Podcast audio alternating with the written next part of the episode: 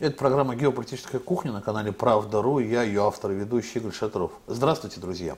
В нашей студии с уважаемыми экспертами мы беседуем о внешнеполитических интересах, которые с течением времени могут меняться, но всегда остаются главным основанием для принятия решений на международной арене. Сегодня у меня в гостях наш человек в Америке, журналист, который работает в США уже не один год, Рустем Сафронов.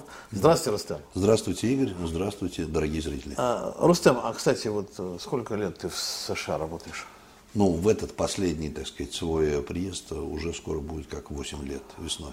Ну вот за эти 8 лет ведь э, изменилось многое и, э, и в США, и в отношении к россиянам в США. Изменилось и в какую сторону? Ну, конечно, изменилось. Э, если я в эту командировку оказался в Соединенных Штатах в апреле 2013 года, то атмосфера, конечно, тогда была совсем другой. Это было в преддверии Сочинской Олимпиады. Обама достаточно тепло отзывался о Путине.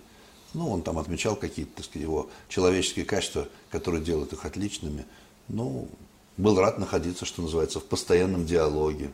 Это все было до присоединения Крыма, до Майдана. И, естественно, случившееся серьезно изменило контекст российско-американских отношений на долгие годы. Такое ощущение, такое ощущение, что просто э, и в тот момент э, понимали некоторые люди, что они что-то готовят против России, вот эта история с Украиной ведь явно против России, да, но молчали, молчали, а как это получилось, началась какая-то такая эйфория, победили, нет? Ну, дело в том, что даже по Олимпиаде, видите, так сказать, э, готовилось множество всяких претензий по поводу того, как мы, так сказать, э, на Олимпиаде все организовали, сколько мы там допинга употребляли и так далее. То есть какая-то, конечно, какие-то силы, которые постоянно на Западе противостоят России, и укреплению ее геополитическому влиянию, существуют всегда. Другое дело, что в разные исторические периоды баланс сил меняется.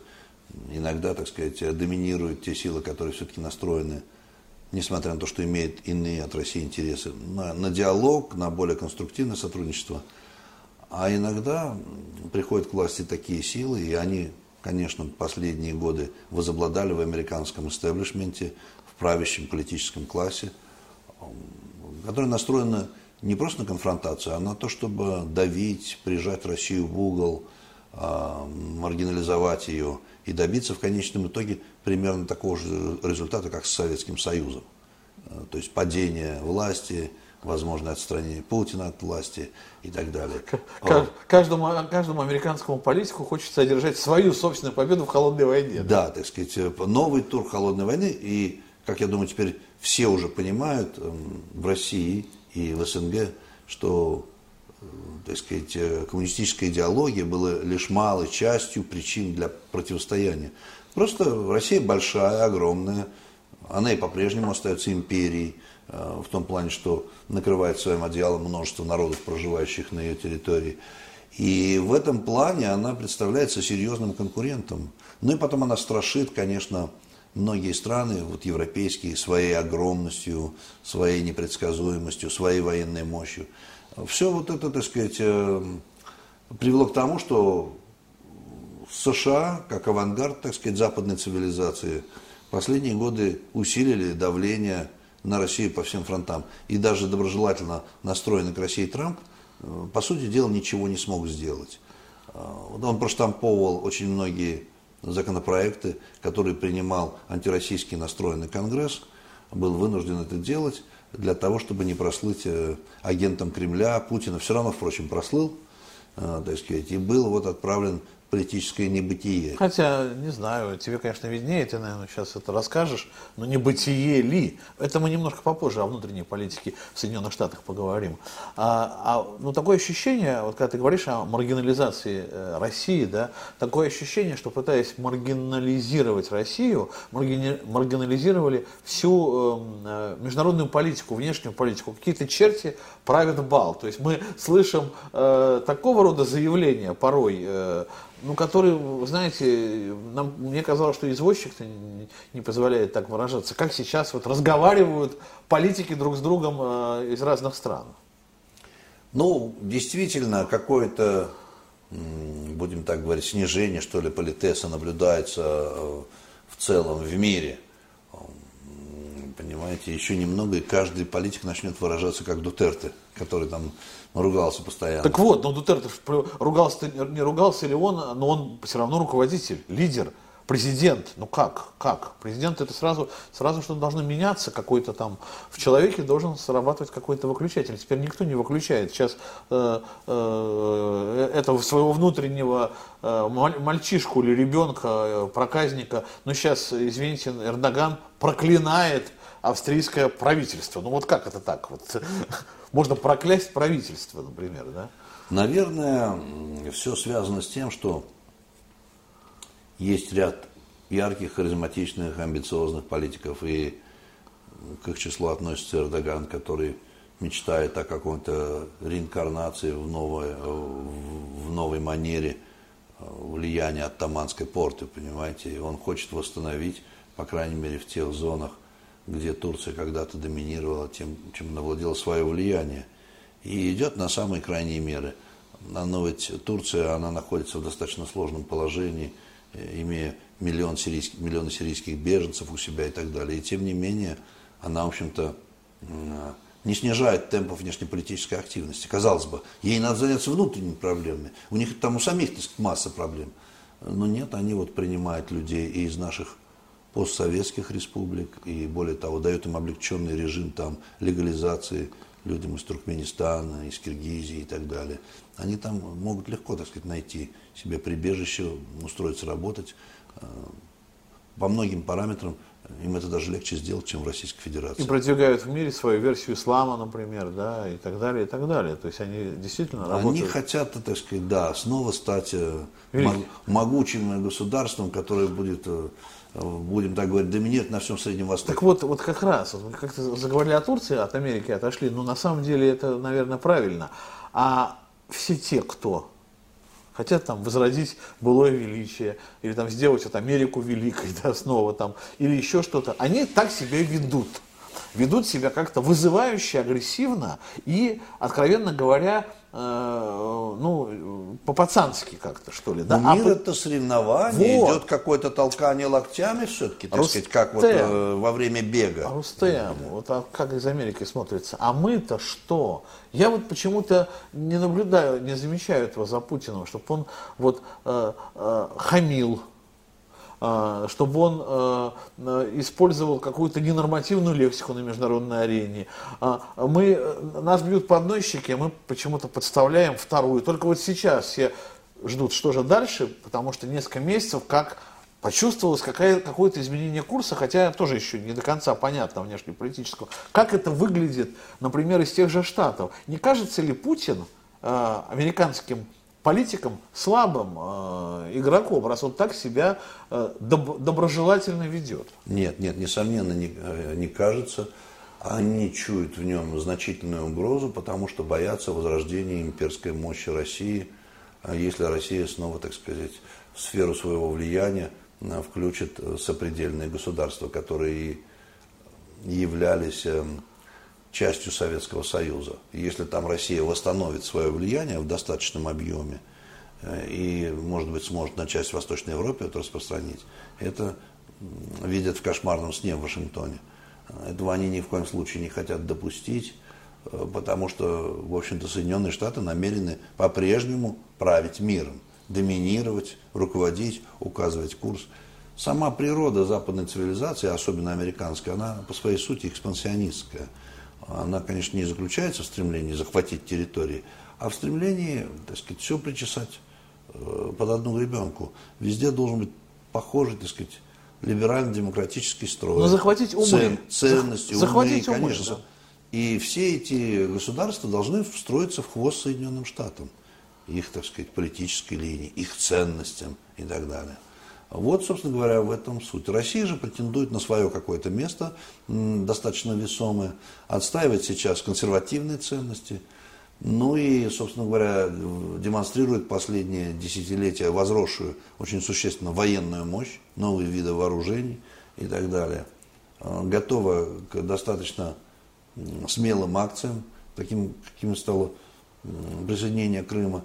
Это, конечно, внушает, внушает там тревогу. Нет, Путина никто не считает слабым игроком. Они делают упор постоянно, надеясь на ослабление э, России, нападение Путина, они делают упор на слабость России в экономике, что ее, так сказать, пропорциональный вес в мировой экономике незначительный, там 6% так сказать, России и так далее. Ну и что? Вот в данной ситуации ведь это же не, не э, уменьшает нашего влияния, получается, в мире. То есть получается, что все эти разговоры, они ну, лукавые весьма. Ну хорошо, ну 6%. Но они уменьшают в каком плане? Э, для того, чтобы стать э, привлекательной моделью, для сопредельных государств и заключить их в свои дружественные объятия, э, нужно быть привлекательными экономически.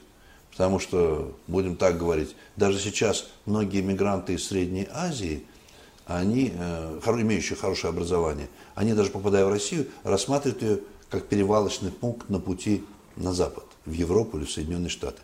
Туда труднее прорваться, мешают визовые барьеры, ну, если человек хороший программист там, и так далее – то он думает, что надо в Европу переехать, не в России оставаться.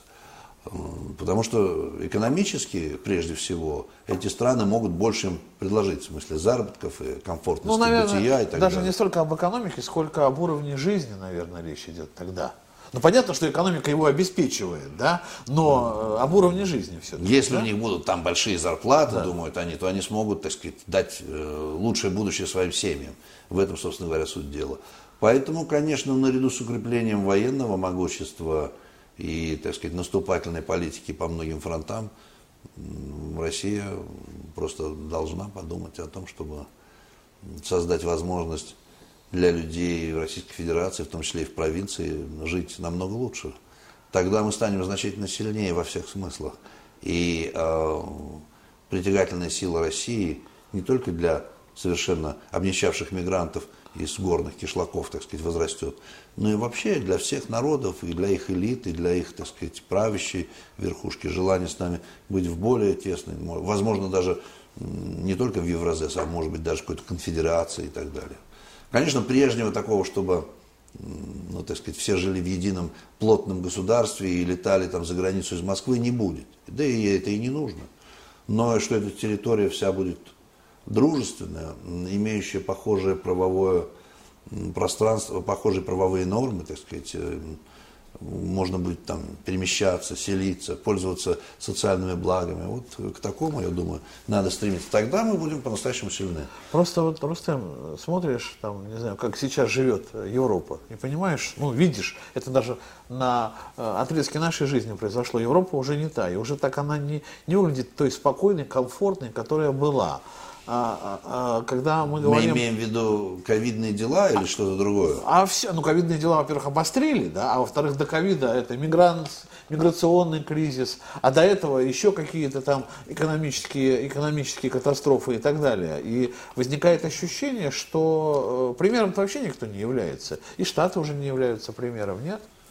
Ну, вот эти все кризисы, если вы вот упомянули миграционный кризис, они, конечно, служат очередным сигналом предупредительным, таким звонком а, о том, что вообще мир на планете Земля должен меняться в сторону большей справедливости и что развитые государства должны подумать о более справедливом мировом порядке, э, потому что, ну, условно говоря, если там Европа активно участвует в свержении Каддафи, после этого там наступает такой кризис и такой раздрай, что помимо внутренней междуусобной э, борьбы и гражданской войны, оттуда еще люди начинают снова многими тысячами бежать в Европу, значит, э, Европа тоже несет какую-то ответственность, будем так говорить, а за те тонны совершенно отчаявшихся э, мигрантов, да, которые бегут туда. Насчет тон хорошо сказано. Ну, это я понимаю, что оговорка была, но тем не менее, да.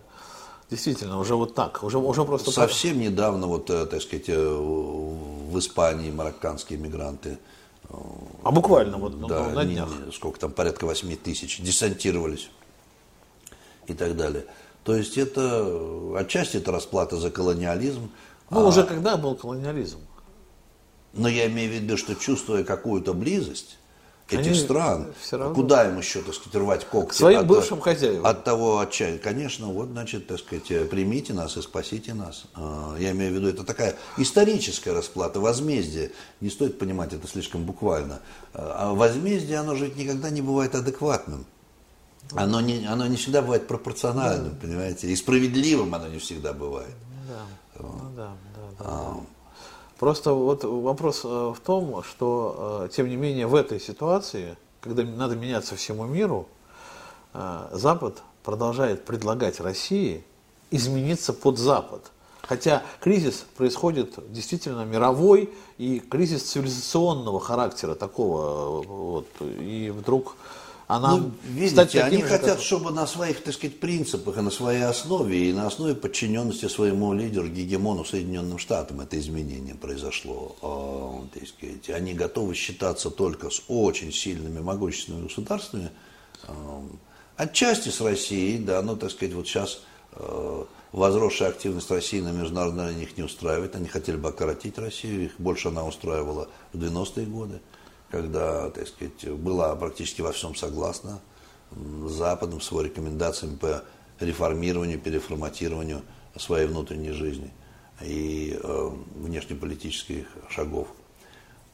С Китаем, так сказать, вынуждены считаться. Но тоже это идет борьба, соперничество и так далее.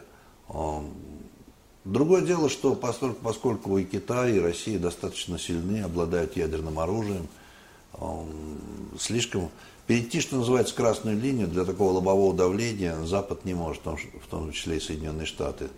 И поэтому они будут сотрудничать. Я не верю в том, что, так сказать, все, дело так безнадежно и обязательно вот Россию дожмут. Надо просто искусно вести свою игру и в конечном итоге отстоять свои интересы. И действительно по целому ряду параметров мы можем договориться. Вот, вчера как раз, точнее, минувшей ночью на большой шахматной доске опять начали двигать фигуры, опять начались эти игры и переговоры. Встретился госсекретарь США Блинкин и министр иностранных дел России Лавров в Рейкьявике, да, тоже примечательное место, а вот, на Арктическом форуме. Э, И как-то так доброжелательно говорили, даже вот э, э, та трансляция, начало встречи, я ее как раз посмотрел, она началась ровно в 00.00 по московскому времени, да, ну, понятно, при Киевском это было чуть раньше. И, э, ну, как-то так они мило говорили, единственное, что э, я понял э, такой юмор Лаврова, который сказал э, о том огромном внимании журналистов к этой встрече ночью. Там, мало того, что там были ограничены э, журналисты с той, и с другой стороны, там, тем не менее, какие-то еще появились дополнительные. Он говорит, что он хотел сказать, что это не очень, конечно, нормально да, до такой степени довести отношения, что к рядовой встрече на полях саммита приковано такое внимание. Просто вершится мировая политика. Ну вот, и они вроде поговорили. И вроде бы даже перспективы встречи Байдена и Путина из туманных стали какими-то реалистичными в, в районе нескольких недель. Да? Вот. А, То есть мы можем договариваться. А тогда зачем прежде хамили так? Ну вот, вот я не знаю, я иногда и наших э, дипломатов не понимаю. То есть, ну и Владимир Владимирович иногда тоже. Но его Путин, Пу- Байден обозвал чуть ли там не земляным червяком. Вот. А после этого мы как-то так разговариваем. Слушайте, был эпизод, когда Дутерте назвал Обаму сукиным сыном. Ну что, Обама как-то реагировал? Ну, он просто что-то такое э, посмеялся, что ли. И, и потом все равно было какое-то сотрудничество между Филиппинами и Соединенными Штатами. А, Во-первых, э, Стефанополос, интервьюируя Байдена, он как бы спровоцировал Да, его. конечно. Он же его поставил в такую ситуацию, что ему надо было ответить да или нет. Понимаете, вы перестали пить коньяк по утрам. Э. Вот примерно так же там. э, И просто он, он согласился. Но, будем так говорить, руководитель любого государства, принимающий решения, э, скажем, о военных операциях э, и так далее, о каких-то масштабных, так сказать, делах, связанных с геополитикой, э, порой посылает людей, скажем, в конфликты военные, на смерть и так далее. Поэтому при желании любого руководителя большой страны, большой страны, я подчеркну, э, не Дании, там, понимаете, и не Литвы, э, можно обвинить в том, что он, он убийца. Поэтому это был такой риторический вопрос. Я думаю, что самым правильным было бы на него просто Промолчать. не реагировать. Да. Да. Ну, ну, а, но я, я имею в виду не только а, значит, Байдену следовало уйти от ответа на этот вопрос, но и нам. Но и нам, потому что, так сказать, э, раздувать вокруг этого. Вы, мы видим сейчас, что они хотят сотрудничать. Они, так сказать, сделали первые шаги к этому а, к тому, чтобы, так сказать, как-то нормализовать отношения. Да, я уверен, что Соединенные Штаты хотят нормализовать это на своих условиях, э, добившись уступок России по целому ряду вопросов. Но мы видим сейчас, что а, э, Байден сам, так сказать, сморгнул, что называется, э, сказав, что не будет поддерживать санкции по э, Северному, Северному потоку-2. Но тут, конечно, дело не только в жесткости России, но и в том, что главный союзник Соединенных Штатов на европейском континенте Германия. это Германия, с которой тоже Соединенным Штатам не хочется портить отношения. А немцы, какие бы они в этом отношении не были, так сказать, там, принципиальные, как бы они ни родили за Навального и так далее, они, я думаю, свой экономический интерес тоже понимают и не собираются, так сказать, э, вредить сами себе экономически. Потому что возить жиженый газ из Соединенных Штатов обойдется им гораздо дороже, чем иметь, так сказать, надежный э, поставщик в качестве России по трубе. Ну, в конце концов, они из России могут жиженый газ возить. Мы теперь очень серьезно поставляем жиженый газ на мировой рынок, в общем-то. Тоже гораздо ближе. Да, тем более, что это гораздо ближе и все равно будет дешевле, дешевле как не верти. Конечно. Вот. И в этом смысле а, Запад э, понимает очень хорошо свой интерес. А помните, как по этому поводу э, Владимир Ильич шутил? Говорил, что капиталисты нам продадут ту веревку, на которой мы их не повесим. Но сейчас об этом речи не идет, но просто действительно здесь соображения чисто такие рациональные, э, выгоды будут диктовать к тому, чтобы э, Германия не отступала. Вот. И я смотрю, что обозначены э, какие-то конкретные темы уже для переговоров или для сотрудничества. Это, может быть, и разные вопросы, но тем не менее, это корейская ядерная ситуация да, на Корейском полуострове, это иранская сделка, и это Афганистан. Вот это очень интересно. Да? Получается, и что и в Афганистане без нас американцам не разобраться. Ну, они не хотят, так сказать, чтобы снова там появился какой-то очаг неподконтрольного им Э, радикального э, мусульманского терроризма, э, с одной стороны. А для нас это, конечно, принципиальный момент. Но ну, это конкретная угроза. Дестабилизация в Афганистане может привести к дестабилизации в Средней Азии. И тогда уже, так сказать, и России мало не покажется. Если возобладает вот милитантный такой боевой, агрессивный радикализм, то это же может и Россию расколоть пополам, через Башкирию, Татарстан и так далее, по Волге. Э, и поскольку, поскольку мы видим, все-таки пассионарность в этом регионе существует, и нерешенные социальные проблемы, большое количество молодежи делает все этот регион потенциально взрывоопасным. Поэтому стабилизация ситуации в Афганистане, конечно же, в наших интересах. Я думаю, что здесь мы можем о многом договориться с американцами – у нас есть опыт пребывания в Афганистане, и вовсе не такой плохой, как это принято было говорить в 90-е годы. Вчера, э, несколько дней назад смотрел фильм а, моего друга режиссера Олега Штрома, он снял как раз э, про, про вывод войск, но он даже не про вывод войск наших из Афганистана, он просто побывал и поговорил с афганцами, с этими вот бывшими боевиками, боевыми командирами, практически никакого негатива о тех временах. Да, мы воевали, да, но вот э, это было честно. Вы, вы воевали справедливо и честно. Вот они все это говорят. Мы сейчас такого не наблюдаем, не наблюдали с американцами. Не знаю, может быть, конечно, подыгрывают иногда эти. Э, ну, все равно мы там много объектов всяких инфраструктурных построили, помогли построить и так далее, так сказать, образовательными делами занимались. И э, то, за что так радует Запад, например, за раскрепощение женщины, э, за ее, так сказать, э, равные права. Это делалось все период советского присутствия там гораздо более щадящими методами, э, чем те, которые пропагандируют часто очень, так сказать, Запад, более радикальный гораздо. Ну, то есть сразу уже а, а, а, от, от, от щедры к ЛГБТ сразу, вот просто без промежуточного какого-то этапа. Ну, вот именно. У нас все-таки было более такое, так сказать, опирающееся на опыт реформ в Советской Средней Азии э, подход к этому. И много удалось достигнуть, но, к сожалению, вот Афганистан, ему очень не повезло, что так сказать, он отброшен на многие десятилетия назад в результате всех этих э, войн и междоусобиц. Но, возможно, сейчас мы, э, я очень оптимистично на это смотрю, потому что э, в свое время Соединенные Штаты для дестабилизации Советского Союза использовали афганскую проблему, активно вооружали маджахедов. Инициатором это был Збигнев Бжезинский. Так сказать, и действительно использовали это для того, чтобы серьезно ослабить Советский Союз. Но я думаю, сейчас такого подхода не будет. Хотя бы потому, что э, американцы получили очень серьезный урок в виде 11 сентября 2001 года. Потому что на этой территории, э, благодаря элементам, которых они, в общем-то, помогли взрасти, даже не только Бен Ладен, а вот все радикальное крыло вот этого военизированного исламизма, которое было направлено на нас. Там. Оттуда же произрастал Хаттаб, небезызвестный и так далее, который потом орудовал в Чечне.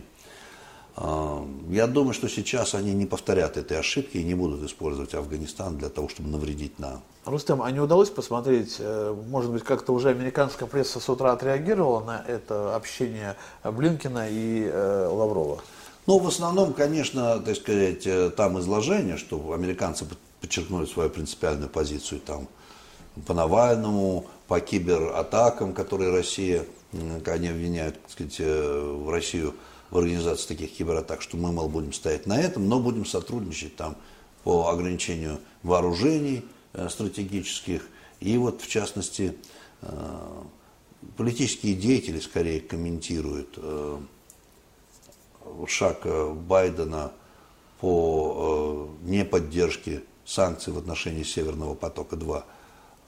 И в то время, как, скажем, Министерство иностранных дел Германии назвало это позитивным шагом, то Марко Рубио, сенатор от Флориды, республиканец, известный своими, ну, в общем-то, очень такими правыми взглядами, он сказал, что это очень слабый шаг со стороны Байдена, демонстрирует его слабость как президента и так далее. То есть э, ястребы, конечно, в вашингтонском а, политическом классе недовольны будут этим, потому что они считают, что на Россию надо продолжать, продолжать давить, так сказать. Э. Но они надеются, что в России наступит какой-то внутренний кризис, эм, Путин падет. Пере, пере, переждать. Да, да, и тогда, может быть, придет какой-то более э, так сказать, податливый лидер, который сможет принять их условия. Вот это реакционная часть американского истеблишмента. Я к тому, что вот э, дадут ли они Байдену тогда э, нормально пообщаться с Путиным, потому что такое ощущение, что вот э, Трамп это действительно, даже когда он в Хельсинки разговаривал, кто-то сидел под столом и за, за, за коленку там держал. Я думаю, дадут. Байдену, вот, так сказать, многое же поставил на противопоставление себя наследию Трампа, да, и по многим параметрам он уже высказался гораздо более жестко и радикально в отношении России и так далее. То есть вот эту всю э, необходимую э, пиаровскую э, часть он выполнил. Артподготовка. Да, он Такая. выполнил. Он, так сказать, перед своим истеблишментом формально чист. Да, я буду давить и так далее. Но Соединенные Штаты не заинтересованы полностью испортить отношения с Россией. Я имею в виду, так сказать, все-таки правящее ядро, администрация. И довести дело там, я не знаю, до предвоенной ситуации. Но хотя бы потому, что об этом вот как-то умалчивают. Соединенным Штатам нужен какой-то баланс растущей мощи Китая. Соединенные Штаты все больше экономически зависят от Китая. Не могут уже по целому ряду параметров противостоять Китаю э, в Юго-Восточной Азии, в зоне, так сказать, Тихого океана, вот в этой. Поэтому полностью испортить отношения с Россией э, и, так сказать, сделать, э, да, мы с Китаем стратегические союзники – но если Соединенные Штаты наладят с нами отношения, то, возможно, Россия будет с большим пониманием относиться к каким-то американским интересам. Я выстраиваю, так сказать, возможную логику американской администрации. Тогда она смогла бы играть на каких-то возможных противоречиях между Россией и Китаем. Я думаю, что вот по такому сценарию будет все развиваться. Все-таки вот именно э, возросшая мощь Китая заставляет американцев Э, задуматься о союзе с Россией, или, ну, вернее, сотрудничестве с Россией, или все-таки даже не, не было бы Китая, а, тем не менее, Россию со счетов они не, не были бы готовы сбросить. Нет, ну, конечно, если бы Россия развалилась, будем так говорить, как Югославия, да, так сказать, то э, такими подконтрольными территориями э, была бы Московия, понимаете, была бы там какая-нибудь э, сибирская воля, э, еще что-нибудь, так, так сказать, там, я не знаю, казачество Юга России, казаки. Да, с такими образованиями Соединенным Штатам, конечно, было бы гораздо проще иметь дело и руководить ими, и включить их, так сказать, в единый мировой рынок под своим руководством. Но я думаю, что здесь еще, так сказать, существуют и другие факторы, например, воля народа России, народов России, воля российского руководства, президента и так далее, которые не позволят нас дезинтегрировать и развалить, а, по примеру Советского Союза. Тем более мы уже научены опытом 91 -го года. Ну и такой дружбы опытом мы научены, причем именно китайский пример, он, по-моему, вообще самый показательный. Все помнят, как Китай в одну ночь, наверное, там отказался от отношений с Тайванем, да, и выстроил отношения с Китаем только для того, чтобы США, Китай... в смысле, да. О, да, США, да, отказались только для того, чтобы э, выстроить, э, чтобы Китай э, вместе с Америкой Это спасибо включился, да. Генри Киссинджеру, который, в общем-то, открыл Китай для Соединенных Штатов и во многом, конечно, помог э, тому, чтобы Китай вышел на мировую арену э, в его сегодняшнем, нынешнем качестве. Ну, то есть так, сами взрастили. Вот я к тому говорю, с, что... Тогда Соединенным Штатам нужен был, э, они же хотели, так сказать, мы же, грубо говоря, как сверхдержава, Советский Союз, делили мир пополам с Соединенными Штатами, контролируя так сказать, Восточную Европу, имея там плацдарм в виде Кубы и так далее. Имея в Латинской Америке, в Африке серьезные ну, позиции. Да, там, и, и далее, возрождающееся, так сказать, и, и развивающееся революционное движение тоже внушало большой страх. Э, они, там в Анголе, в Мозамбике, они же были вынуждены даже такой одиозный режим, как ЮАРовский, поддерживать. До последнего. Сейчас об этом не очень принято вспоминать. Ведь и Тэтчер, и Рейган считали, что это так сказать, такой замечательный оплот в борьбе с мировым коммунизмом. Хотя, в общем-то, это был такой позорный режим для 20 века. Еще в 85 году на нашей памяти там было разделенное проживание, так сказать, людей, паспорта, пропуска, чтобы в район для белых прийти и так далее. Ну, а,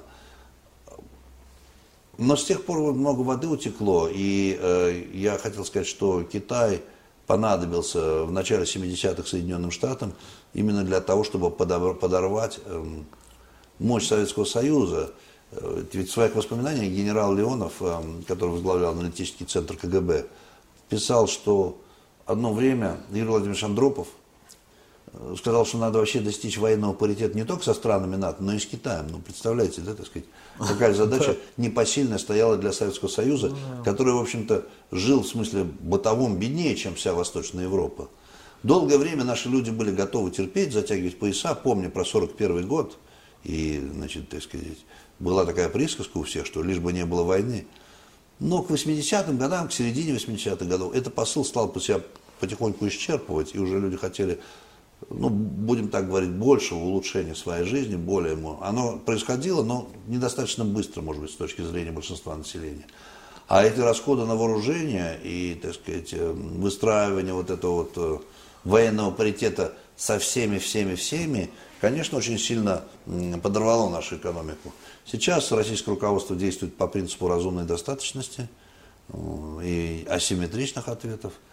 Военное, так сказать, поражение нам не грозит, я думаю.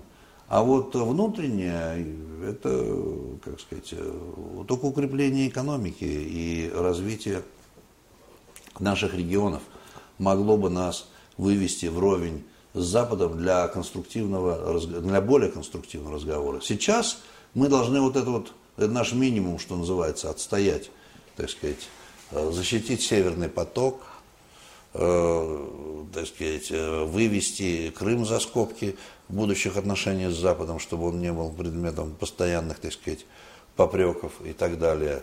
Ну и, естественно, договориться о снижении военной активности в Восточной Европе, потому что по-прежнему наблюдается вот эта вот переброска контингентов американских только ли вот это? То есть я-то, конечно, такой э, грандиозный мой вопрос прямо на глазах, он сдувается такой прямо. Э, а я из э, фразы про раздел мира его, его сконструировал, да? А что, мы больше не собираемся делить мир с американцами, думаю? Ну, я думаю, что сейчас все-таки стоит вопрос в том, чтобы сохранить наше влияние в бывших республиках Советского Союза. Понимаете, мы видим, как э, отпадает из-под российского влияния Грузия и уходит э, на, на Запад, да, вы ориентируетесь идеологически. Значит, то же самое происходит с нашей бывшей житницей Украины. И э, очень трудно сказать, когда в исторической перспективе может состояться новая Переславская Рада. Пока что, я так думаю, на ближайшие десятилетия это не просматривается перспектива. Вот. Э, и э, значит, э, сложная ситуация складывается в Белоруссии, потому что во всех наших государствах встает вопрос поколенческой смены, вот, а поскольку, поскольку партийно-политическая система и в России, и в Белоруссии не является достаточно устойчивой, на идеологии неопределенные, поэтому, так сказать, кто будет наследовать нашим руководителям? Смогут ли они сохранить вот этот курс на наше единство, на, так сказать, славянское, на вот это, так сказать, постсоветское единство? Это очень трудно предсказывать. Очень мощным аттрактором, притяжением остается Запад, несмотря на все упреки там, что там обратный расизм развивается, там ЛГБТ, мол, торжествует и так далее. Прежде всего в силу экономических и социальных факторов. Холодильник, холодильник, да. Хотя ведь не холодильник это, наверное, называется теперь, потому что, ну, э, шире, такой, вот, шире, такой вот нищеты уже давно, голода в России точно нет. Нет, э, шире, конечно, социальные гарантии. Вот чем, например, вообще Соединенные Штаты и Запад берет? Я Э, например, ну, преподавал как-то на курсах э, на Иссыкуле, там, где были журналисты из э, Средней Азии 8 лет назад. С многими поддерживаю отношения. Вот переписывался с одной таджикской журналисткой. Она хочет, например, на Запад, хотя она владеет тремя языками и, в общем-то, на всех трех языках может работать. И на таджикском, и на русском, ну и на английском. На английский не чуть похоже. Но, тем не менее, она хотела бы на Запад. Ей кажется, что в России не так дружественно относятся. И к таджикам? Самое, да, к мигрантам вообще. Ага. И самое главное, в России не, не предлагают такого количества бесплатных стажировок, бесплатных, так сказать, э, как э, предлагают Соединенные Штаты Но это самое главное. и Европа. А не, не то, что недоброжелательно, как раз. Не, ну почему? Там э, были случаи, вот в прошлом году достаточно скандальные, когда в Домодедово, летящих проездом в Европу на фестиваль кинематографистов, э, ну, подвергли всяким унизительным репликам, что вот как это вы там едете на фестиваль куда-то, мол, а не улицы, мол, мести. Это потом получило широкое отражение в социальных сетях. Там одна из них была журналистка службы BBC, вот, и, значит, так сказать, она подняла по этому поводу большую бучу. Ну, тут в Европе все так доброжелательны к мигрантам. Вот прямо, мы, конечно, самый худший пример. Мне ну, просто вот что интересно. Нет, да. нет, на самом деле, конечно, ну, мигранты мигрантам рознь. А в Европе культурный разрыв, конечно, между мигрантами и местными жителями сильнее гораздо. А у нас это все-таки постсоветские люди, это почти свои люди. Там есть фобии, неприязнь, но им легче пройти гораздо оккультурацию в России, чем вот. Эм, но все-таки вот этот момент, что мы меньше, может быть, создаем каких-то условий привлекательных, э, в том числе и вот э, для продвинутых кадров каких-то, чтобы они у нас работали, жили и так далее, э, или к нам приезжали учиться, и это расширяло бы нашу силу мягкую. Это серьезный, это серьезный, кстати, вопрос. И э, на самом деле я знаю просто, ну, буквально могу э, уверенно говорить об этом, задумываются об этом, и гранты сейчас придумывают, и специальные там программы для привлечения э, мигрантов другого уровня, да, не для того, чтобы мести улицы. Вот. И, ну, просто, видимо, этого действительно мало. А если эти люди даже там, так сказать, не останутся у нас, а вернутся, они все равно станут во многом, э, так сказать, я не знаю, сторонниками нашими. Ну да, такими нашими Соединенные Штаты послами именно, доброй воли. Именно такие, этим да. достигают, э, так сказать, успеха. Почему так много сторонников американского образа жизни? Не потому, что там длинные автомобили и чистые улицы, а потому что Соединенные Штаты, так сказать, э, что-то делали для этих людей и демонстрировали не только богатство, но и вот это вот желание, так сказать, их как-то соблазнить. Ну да, да, да, да. Есть такое, не знаю, мы, мы просто, может быть, иногда не готовы просто морально к некоторым таким методам подкупать.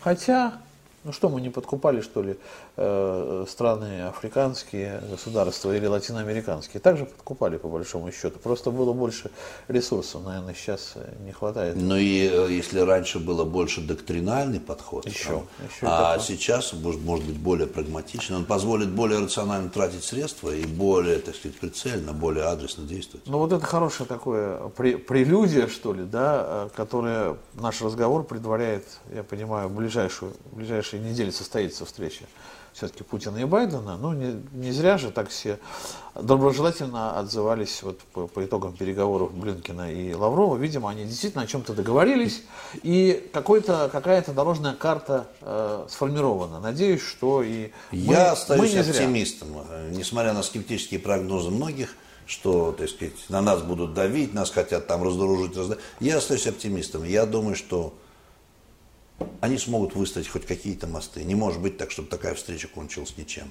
Ну, две великие державы, они просто а, обязаны перед всем миром договариваться. Время подошло к концу. Э, О новой, возможно, новой фазе российско-американских отношений мы сегодня беседовали с Рустемом Сафроновым. Большое спасибо, Рустем.